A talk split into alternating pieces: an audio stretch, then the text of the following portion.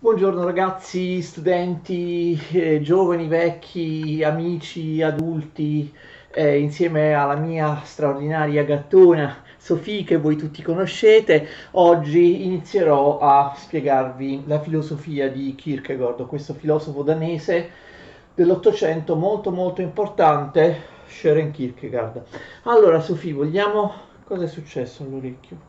Vogliamo iniziare, ecco la mia socia, la mia collaboratrice Sofì si fa pagare in natura per l'aiuto che mi dà nelle video lezioni perché eh, io la devo pagare in natura con del cibo umano.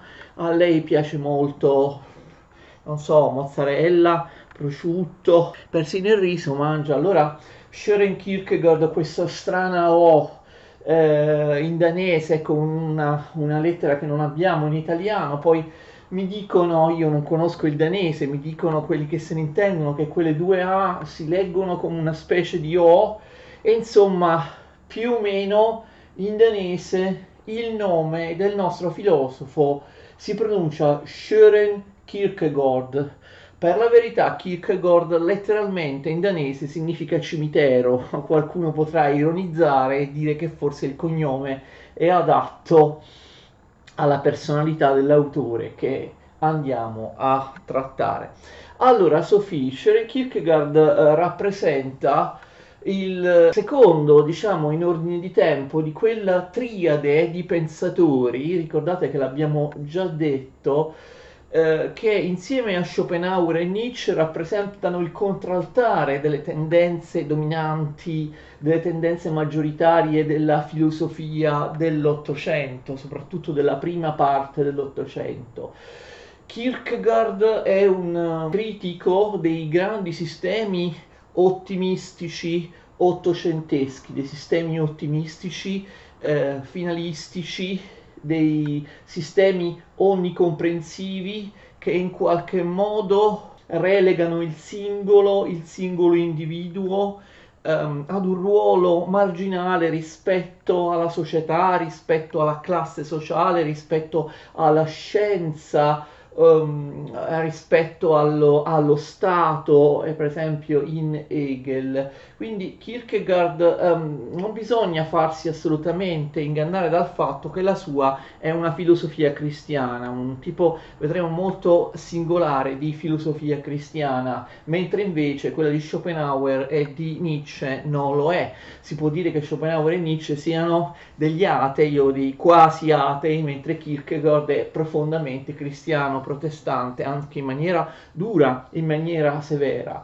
In realtà Kierkegaard ha molti punti in comune sia con Schopenhauer sia con Nietzsche. Ripeto, tutti e tre questi autori vi è una ribellione, eh, una ribellione um, un pochino aristocratica se vogliamo, una ribellione individualistica nei confronti dei grandi sistemi che, eh, ottimistici, finalistici, del, dell'Ottocento, soprattutto della, della, prima parte, della prima parte eh, dell'Ottocento. Kierkegaard insieme a Schopenhauer e a Nietzsche è colui che porta avanti ehm, l'espressione della crisi di eh, questo ottimismo epistemologico tipico del eh, XIX secolo. Kierkegaard insieme a Schopenhauer e a Nietzsche è l'espressione dell'inquietudine, del travaglio,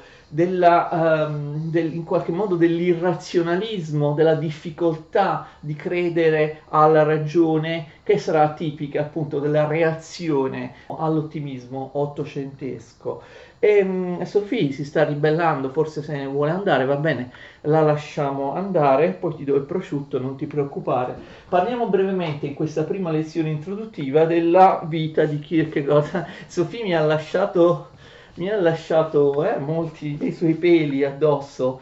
Fa caldo, è piena estate, abbiamo anche il rumore delle cicale, non so se sentite il rumore delle cicale che viene da fuori dal, dalla finestra. Allora, Søren Kierkegaard nasce nel 1813 a Copenaghen, la capitale della Danimarca. Suo padre, attenzione, che si chiamava Michael, era un ricco commerciante, quindi mh, Scheren sin da quando è piccolo vive nell'agiatezza. Suo padre Michael era un ricco commerciante, però proveniva dalla povertà, si era arricchito dopo una vita di stenti, di fatiche, di durissimo lavoro, di situazioni anche di dura solitudine eh, trascorsa tra, all'interno dei gelidi pascoli dello Jutland. Poi aveva fatto fortuna, però la giovinezza del padre si era riflessa in una eh, severità molto molto accentuata che si riversa anche nei confronti dei figli. Attenzione, il padre di Schören, Michael, ha una prima moglie che muore Subito dopo la morte della prima moglie, il padre di Schören, cioè Michael eh, Kierkegaard, si sposa con la sua domestica e ha sette figli. Kierkegaard è l'ultimo di questi sette figli, è il settimo di sette figli del secondo matrimonio del padre Michael. Quindi, quando Kierkegaard nasce nel 1813, il padre e la madre non sono più proprio giovanissimi dal punto di vista della della procreazione. Infatti il padre ha 54 anni, la madre ha 45 anni quando Schören, il piccolo Schören, nasce. Kierkegaard eh, subisce un'educazione molto molto severa da parte del padre, un'educazione cristiana molto molto eh, dura. Lui ce ne parla nel suo diario. Il diario è un'opera importantissima di Kierkegaard eh, dovrebbe essere un'autobiografia, come vedremo non ci aiuta molto in quanto autobiografia, il diario è un'opera sterminata, un'opera sterminata di migliaia e migliaia di pagine, un'opera anche controversa, molto complessa da capire. Kierkegaard scrive il suo diario a volte in maniera assolutamente disordinata, ehm, il diario è anche pieno di sfoghi, di aforismi, di di parole staccate le une dalle altre, ci sono delle pagine con dei disegnini, ci sono delle pagine con delle lettere, per esempio lettere ebraiche che vengono disposte in una certa posizione, eh, il diario si compone anche di fogli sparsi che sono stati con difficoltà messi insieme e interpretati, quindi un'opera di, di difficile, di, di, di difficile lettura. E poi la cosa veramente singolare Kierkegaard scrive per tutta la vita questo diario enorme, all'interno del diario noi non abbiamo alcuna spiegazione degli, dei principali eventi della vita di Kierkegaard, degli eventi più significativi della vita del nostro, del nostro filosofo. Perché questo? Ovviamente si tratta di qualcosa di voluto. Kierkegaard scrive un diario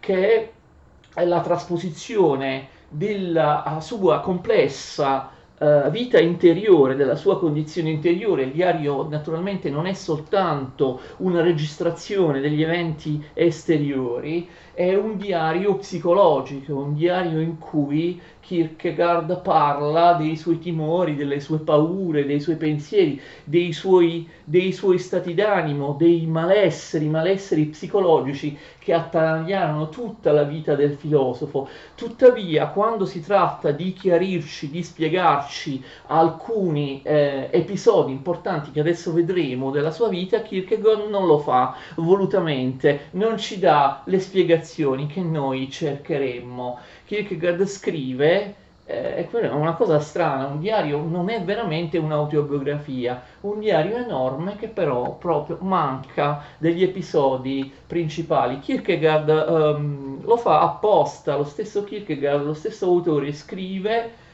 nessuno che non mi ha conosciuto potrà trovare nel mio diario la spiegazione delle cose della mia esistenza. Perché? Perché la filosofia di Kierkegaard, proprio metodologicamente, programmaticamente, lo vedremo meglio in seguito questo, è una filosofia del fare, è una filosofia della concretezza, non è una filosofia esclusivamente del pensare. Kierkegaard condanna tutti quei filosofi, che sono moltissimi, diciamo la quasi totalità dei filosofi della storia, perché dice che sono stati dei filosofi speculanti, dei filosofi che hanno solo parlato, che hanno solo fatto delle, eh, delle prediche ma che eh, molto spesso eh, vivevano un'esistenza che era in totale contraddizione con quello che loro dicevano, con quello che loro scrivevano. Il vero filosofo dà dimostrazione della sua filosofia vivendo. Il vero filosofo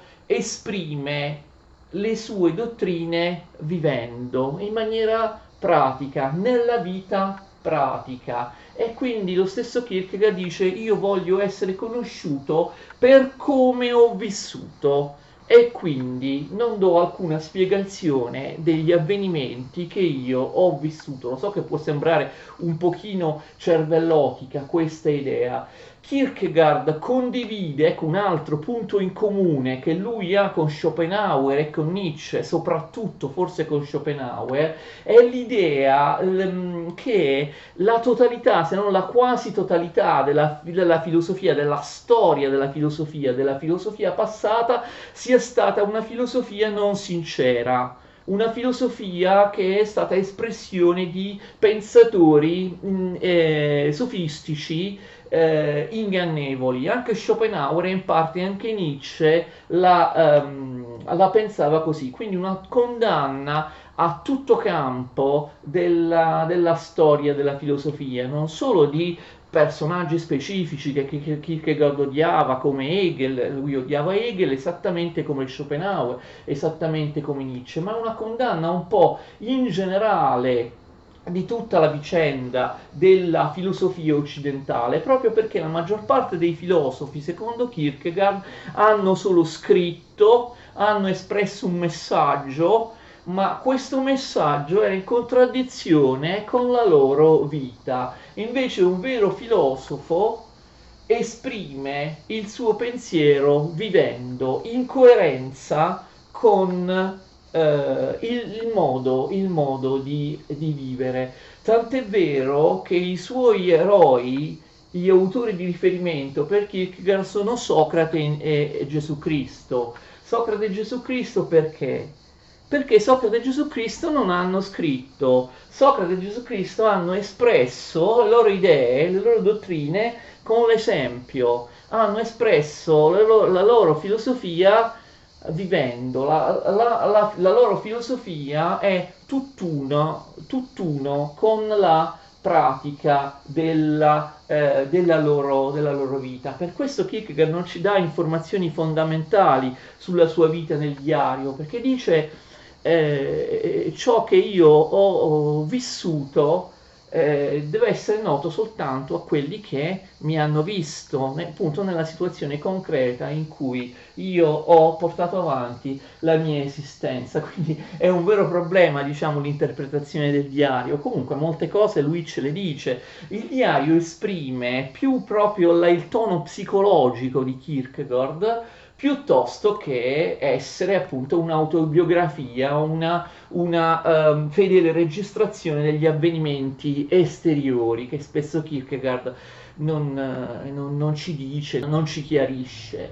Kierkegaard scrive nel diario che sin da quando era piccolo ha avuto eh, la sensazione di essere diverso, di essere un po' strano, ma comunque di essere diverso dagli altri bambini Kierkegaard, anche a causa, abbiamo visto, della durissima educazione paterna, eh, sin da quando era piccolissimo, lui così si ricorda, eh, sin da quando era piccolissimo provava uno stato di acuta sofferenza che rasentava la follia. Immaginate un, una persona che ricorda di essere stato sofferente, di essere stato, eh, di, di, considerarsi diverso, di considerarsi quasi un matto sin dai primissimi anni di vita, considerarsi eh, diverso dagli altri bambini, con, pensare a se stesso come eh, una persona estremamente, ehm, estremamente eh, sofferente, una sofferenza che poi non lo abbandonerà nel resto della vita. Quindi vedete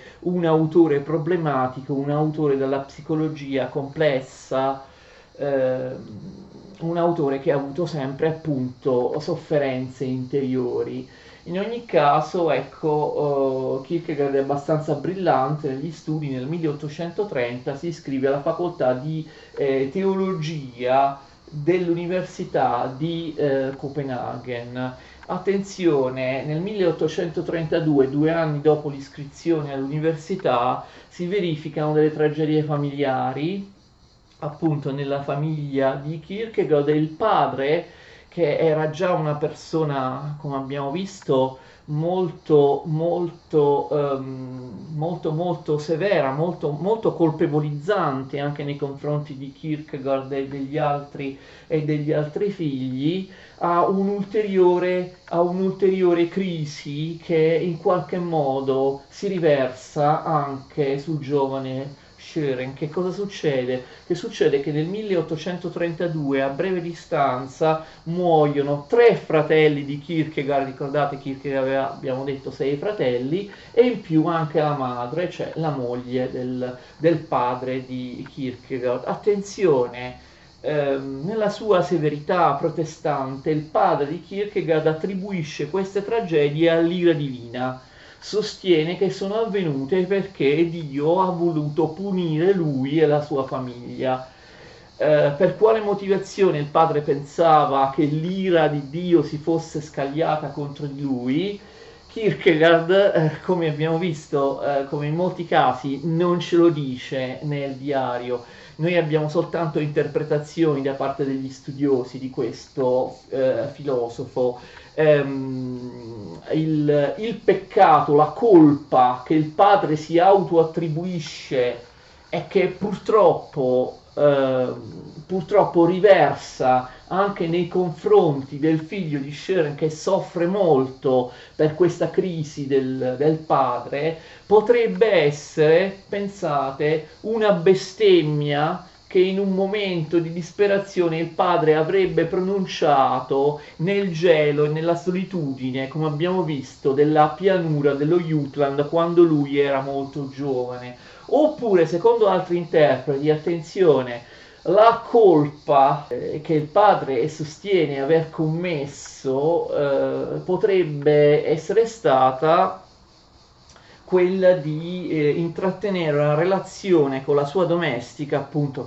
quella che diventerà la seconda moglie, la madre di Sharon, prima, capite, prima che la prima moglie fosse morta, cioè quando la, la prima moglie era malata, magari sul letto di morte, il padre, Michael, aveva già imbastito una relazione con la, con la domestica che poi, che poi lui sposerà. Comunque non abbiamo certezza su quale colpa ecco, si autoattribuisca il padre di Kierkegaard, però diventa a causa di questa, mh, eh, di, di questa situazione eh, diventa assolutamente insopportabile per, per, per, il figlio perché fa aggravare questo senso di colpa appunto anche nei confronti del fragile e sofferente Sheren.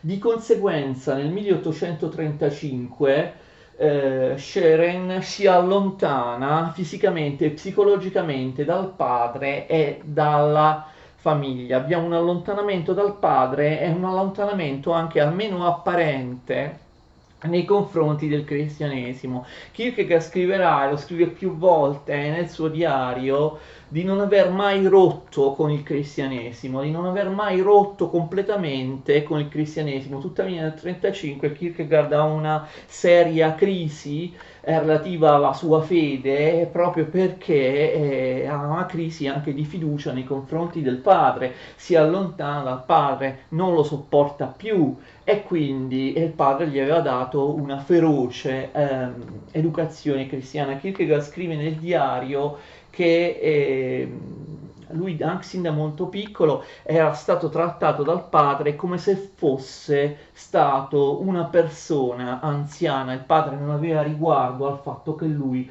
fosse un bambino e quindi Kierkegaard un po' si sbanda anche negli studi universitari, non supera gli esami, infatti come vedete, come vedremo, ci impiegherà ben dieci anni, nonostante fosse un grande ingegno, ci, imp- ci impiegherà ben dieci anni per completare l'università. L'allontanamento oh, fisico e psicologico dal padre, l'allontanamento anche da- dalla vita severa e morigerata del cristianesimo che il padre gli aveva insegnato porta Kierkegaard anche a quella che lui poi in Out Out chiamerà la vita estetica. Vedremo nel dettaglio che cosa significa vita estetica da un punto di vista strettamente filosofico quando studieremo ehm, in una prossima lezione l'opera di Kierkegaard Out Out. Kierkegaard non studia più molto, Kierkegaard non supera gli esami all'università, si dà un po' alla, alla pazza gioia, alla vita del gaudente, d'accordo? Quella che lui chiamerà la vita, la vita estetica. Kierkegaard diventa molto noto a Copenaghen e non solo nell'ambiente universitario perché inizia a vestirsi come un dandy. Sapete cos'è un dandy? E Kierkegaard è stato l'antesignano di un dandy. Si vestiva in quel modo, assumeva quel tipo di atteggiamento di, di dandy molto prima di Oscar Wilde o di altri personaggi che di solito vengono citati no? come la massima espressione del, del, del dandy. Eh, Kierkegaard era debole, era, era, era malaticcio, nel suo diario ci dice che sin da quando era piccolo il suo ingegno molto brillante, molto acuto, non era sostenuto, non era supportato dal suo corpo. Un corpo gracile e macilento che non riusciva in qualche modo a stare al passo della sua mente e Kierkegaard era uh, considerato di aspetto non bello, tuttavia fa il dandy ha anche un certo successo tra le ragazze, tra le donne di Copenaghen perché, perché lui ha un grande ingegno, ha un'ottima conversazione, eh, sa, sa stupire, insomma ha delle doti intellettuali e caratteriali che eh, gli permettono di, suff- di, supplire l'infelicità del, del, suo corpo, del suo, eh, del, suo, del, suo, del suo fisico. E quindi ci impiegherà dieci anni per concludere mh, all'università, tuttavia in questo periodo uh, Kierkegaard legge molto, lui studia teologia, eh, non filosofia, Ehm, a lui studia benissimo la Bibbia, in particolare l'Antico Testamento sarà decisivo per il suo pensiero, come vedremo. Eh, legge moltissimi interpreti della Bibbia, padri della Chiesa, legge moltissimi, moltissimi mistici cristiani, legge anche opere di filosofia, soprattutto tedesche dell'illuminismo e del romanticismo e dell'idealismo eh, tedeschi a partire da, ehm, da uh, da, da, Lessing eh, fino a, uh, a Goethe, a Kierkegaard piacque moltissimo il romanzo di formazione di eh, Goethe, lui amava molto il Faust e amava molto il Wilhelmeister di Goethe, proprio il prototipo eh, del, del, romanzo di eh, formazione. Legge anche Fichte e Schelling legge poi tantissime altre cose, legge Hegel che non gli piace, tant'è vero che respinge inizialmente la lettura non va avanti nella lettura delle complesse opere di Goethe,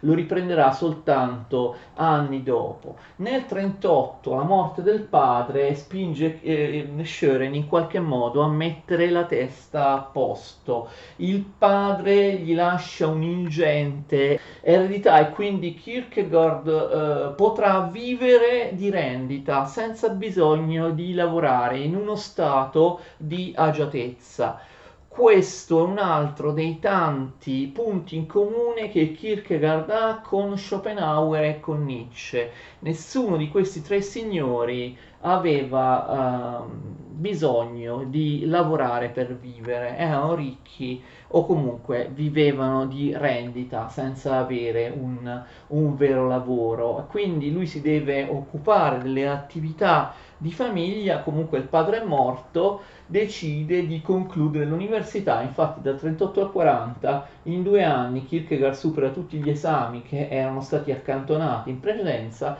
e si laurea in teologia nel 1840. Attenzione, nell'anno dopo, nel 1841, lui otterrà anche un titolo non in teologia ma in filosofia, Sarà, um, supererà l'esame di magi- Magister Artium, Magister Artium in, in, filosofia. Nel frattempo nel 40 si era fidanzato con uh, una um, importante ragazza di un'importante famiglia di Copenaghen, Regina in, in danese Regine, Regine Olsen Kierkegaard quindi pensa di passare da quello che lui eh, definirà il primo stadio dell'esistenza nell'opera Out Out, cioè dalla vita estetica, dalla vita del gaudente, del libertino, a quella che lui chiamerà la vita etica, la vita del buon padre di famiglia, del buon marito che si sposa, mette su appunto una famiglia e eh, lavora e vive in società con buone relazioni umane, amici e così via. Kierkegaard pensa di diventare un, um, un, predicatore, d'accordo? Un predicatore, un predicatore protestante e vuole sposare Regina. La vita uh, etica non fa per Kierkegaard, infatti noi abbiamo poco dopo, pochi mesi dopo, la clamorosa rottura del fidanzamento. Kierkegaard aveva pronunciato quella che ancora adesso si chiama la, la promessa, i due si dovevano sposare di lì a poco, Kierkegaard rompe il fidanzamento con scandalo di tutti, soprattutto di Regina e dei suoi, e dei suoi eh, familiari. Ora, è inutile che ve lo dico, avete già capito, nel diario Kierkegaard parla continuamente di Regina e della rottura del fidanzamento con Regina, ma non ci dice mai il motivo. Anzi ci dice che non vi erano problemi all'interno della coppia, lui amava Regine, i due andavano d'accordo, non litigavano, lui amava Regine, non aveva niente da, da, da, da, da criticare e lei nonostante questo la lascia senza una spiegazione, questo è anche il motivo per cui Regine e i suoi familiari o tanti altri amici eh, restano sbigottiti e se la prendono con Shoren perché Shoren non, non, dà una vera spiegazione della rottura del suo fidanzamento o meglio naturalmente noi possiamo ipotizzare che questa spiegazione appunto non sia una spiegazione che riguardi il sentimento la coppia la persona di Reghine ma sia una spiegazione più ampia anche se Kierkegaard appunto non è chiaro nel suo diario. Kierkegaard lascia Regina e rompe il fidanzamento per, per, un motivo molto semplice, perché lui non si sente adatto ad una vita normale, così come non si sentiva adatto ad una vita normale da bambino. Kierkegaard inizia a pensare eh, nel, nel, diario continuamente lui si, eh, si macera, si, si, arrovella riguardo a quello che potrebbe essere il suo destino. Lui inizia a pensare di non essere adatto al matrimonio, non che Reghini avesse qualcosa che non andasse, qualcosa di male, lui inizia a pensare strutturalmente, umanamente, antropologicamente, psicologicamente di non essere adatto al matrimonio, di non essere adatto ad un lavoro normale, di non essere adatto alla vita borghese di non essere adatto alla vita sociale, alla vita, alla vita in società, alla vita nella, eh, nella, nella comunità e quindi rifiuta quest'idea di eh, vita borghese. Tant'è vero che mh, mm, a Kierkegaard eh, dopo la rottura del, finanza- del, fidanzamento con Regina, si dedica totalmente alla scrittura, una vita che sarà da quel momento in poi riempita soltanto dalla dalla scrittura, quindi lui rifiuta eh, di lavorare, rifiuta la vita borghese, rifiuta la famiglia in maniera ossessiva, giorno notte, scrive, scrive continuamente, scrive moltissimo, ehm, scrive di tutto, quindi una vita, ovviamente una vita particolare, quel terzo stadio della possibilità di esistenza umana che lui in out out chiamerà, lo vedremo, la vita religiosa, ma sulla modalità eh, sullo stile della scrittura di Kierkegaard, sulle sue caratteristiche comunicative, dovremmo fare una lezione apposita, la prossima, seconda, su Kierkegaard, perché sono cose molto importanti, ma sono cose anche sottili che non sono così facili da capire, quindi vanno spiegate nel dettaglio. Quindi una vita dedicata alla scrittura. Tutte le sue opere, le opere filosofiche di Kierkegaard, vengono pubblicate in un periodo di tempo, se ci pensate, abbastanza breve, dal 43 al 50, cioè nell'arco di 7-8 anni mm, e non di più. Ecco, le sue opere pubbliche, quelle che lui fa stampare, che ovviamente sono dirette in generale al pubblico, sono tutte opere pseudonime, cioè Kierkegaard le pubblica con uno pseudonimo e spesso sono pseudonimi diversi da, per ogni opera. Perché Kierkegaard fa questo lo vedremo la prossima lezione, parlando appunto delle tecniche comunicative, dello stile di scrittura di Kierkegaard. Anticipiamo il fatto che Kierkegaard diciamo, ha due modalità di scrittura la scrittura che delle sue opere filosofiche, comunque delle sue opere pubbliche, tutti sanno che lui è l'autore, lui non usa degli pseudonimi per nascondersi, vedremo perché usa degli pseudonimi. Comunque questa è quella che Kierkegaard chiama la comunicazione indiretta, ah, sembrerà strano, scrive un'opera, la pubblica, chiunque la può comprare, la può leggere, però per Kierkegaard questa è comunicazione indiretta. Seguite la mia prossima lezione per vedere che cosa significa.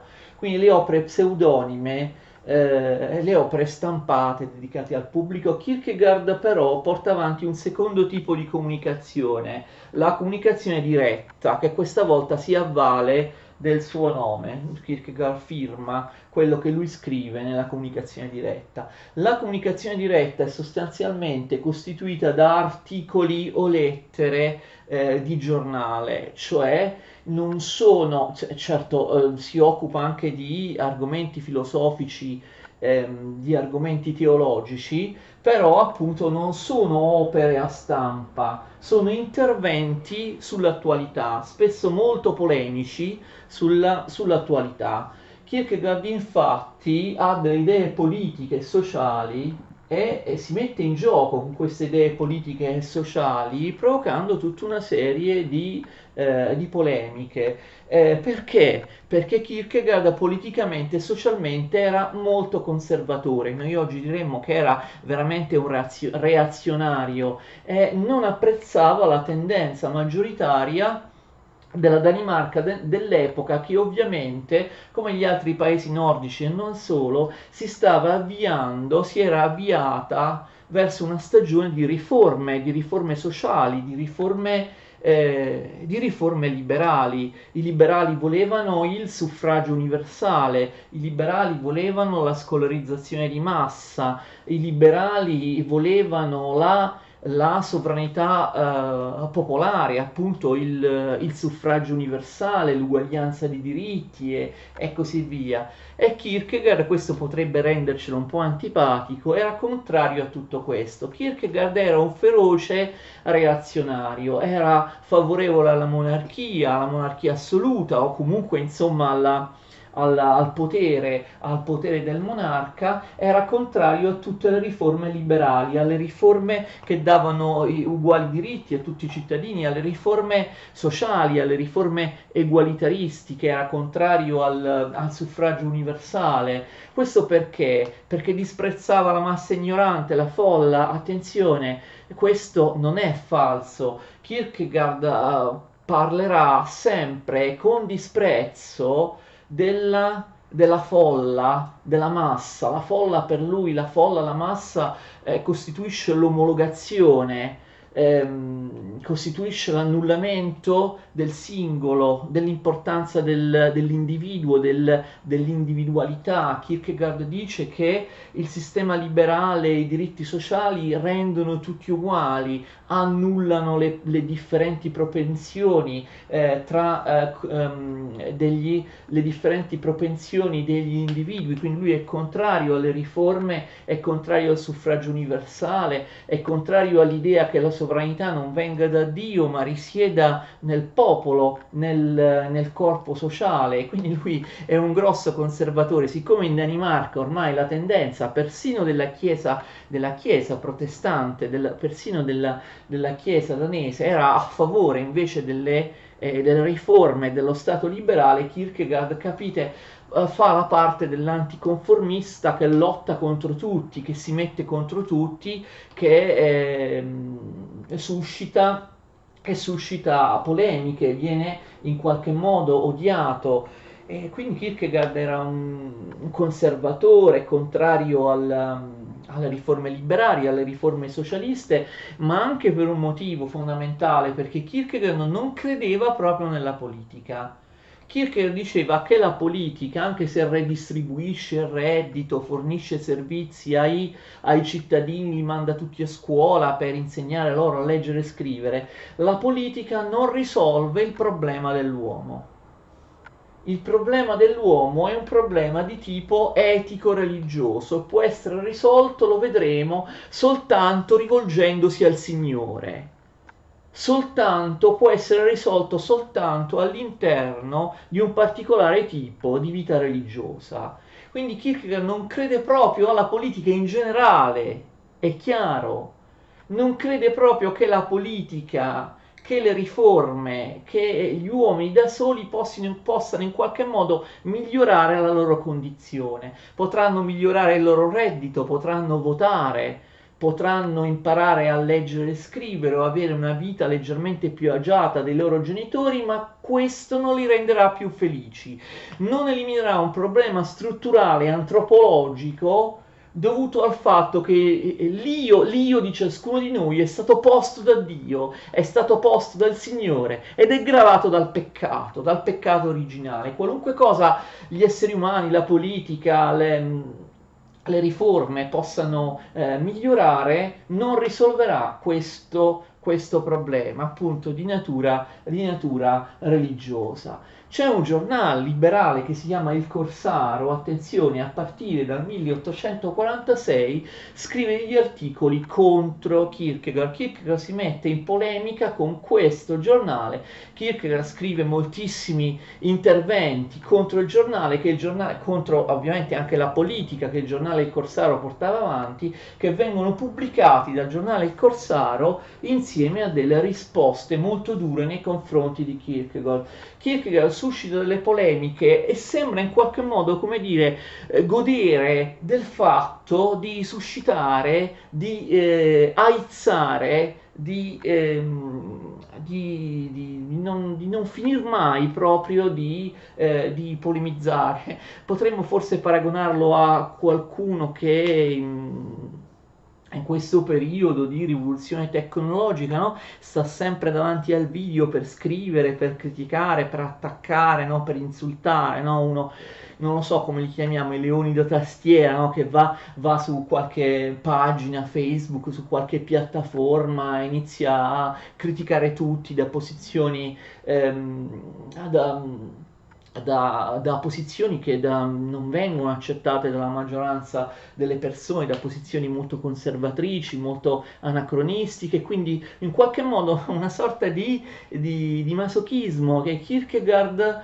eh, a Kierkegaard piace scatenare la polemica, eh, rinfocolare la polemica, senza mai raggiungere in qualche modo una tregua, un accordo con il proprio interlocutore perché lui pensava che anche Socrate e Cristo, i suoi modelli, fossero così. Lui pensa che il vero cristianesimo, il cristianesimo lo vedremo, lo ripeteremo, lo spiegheremo molte volte questo, di colui che imita la vita di Cristo. Ricordate, Cristo come Socrate è un pensatore vivente, non è un pensatore semplicemente pensante. La grandezza di, di Cristo è aver preso la croce, aver portato la croce. Eh, per tutta la vita e quindi un vero cristiano non fa altro che imitare Cristo prendendosi la croce, portando la croce tutta la vita. Per lui è normale che un cristiano non sia integrato nella società, un cristiano è un bastian contrario, un cristiano è uno che viene disprezzato, che viene deriso da tutti, che viene attaccato da tutti, che non viene capito, che viene condannato, così come era avvenuto con Gesù Cristo. Quindi un'idea ovviamente eh, molto... Ehm, molto dura e piuttosto anche inquietante e sofferente del, del, cristianesimo. Lui pensa di essere un autentico cristiano facendo così, cioè andando contro tutti, testimoniando quella che per lui è la verità, andando contro tutti.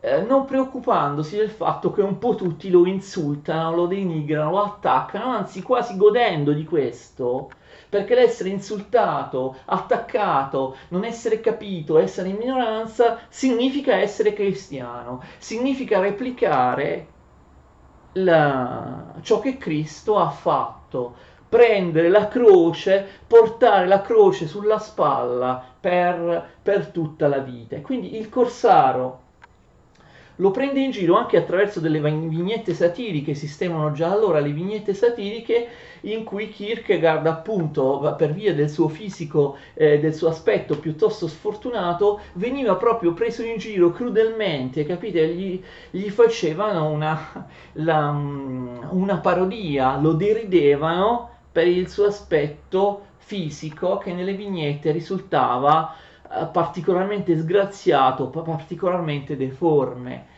Kierkegaard non si arrende, si macera, si consuma fino all'ultimo giorno della sua vita in queste discussioni, in queste liti, in queste polemiche, sembra proprio godere di questo.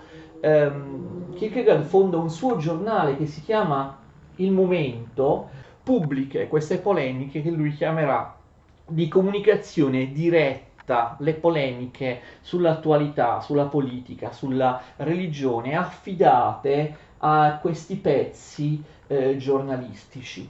Kierkegaard entra in contrasto anche con la chiesa danese che a differenza di altre chiese protestanti ha i vescovi come la Chiesa cattolica. E infatti cosa succede? Succede che nel eh, 1500, 1854 muore il venerato vescovo uh, Minster, d'accordo? Che tutti amavano la generalità della popolazione danese. Successore di Minster, il nuovo vescovo che eh, si mette a capo della chiesa danese, cioè Martensen, ovviamente fa un grande elogio funebre di Minster. Minster, dice Martensen, è stato un testimone della verità, un grande cristiano, un esempio da seguire per tutti i cristiani della chiesa danese.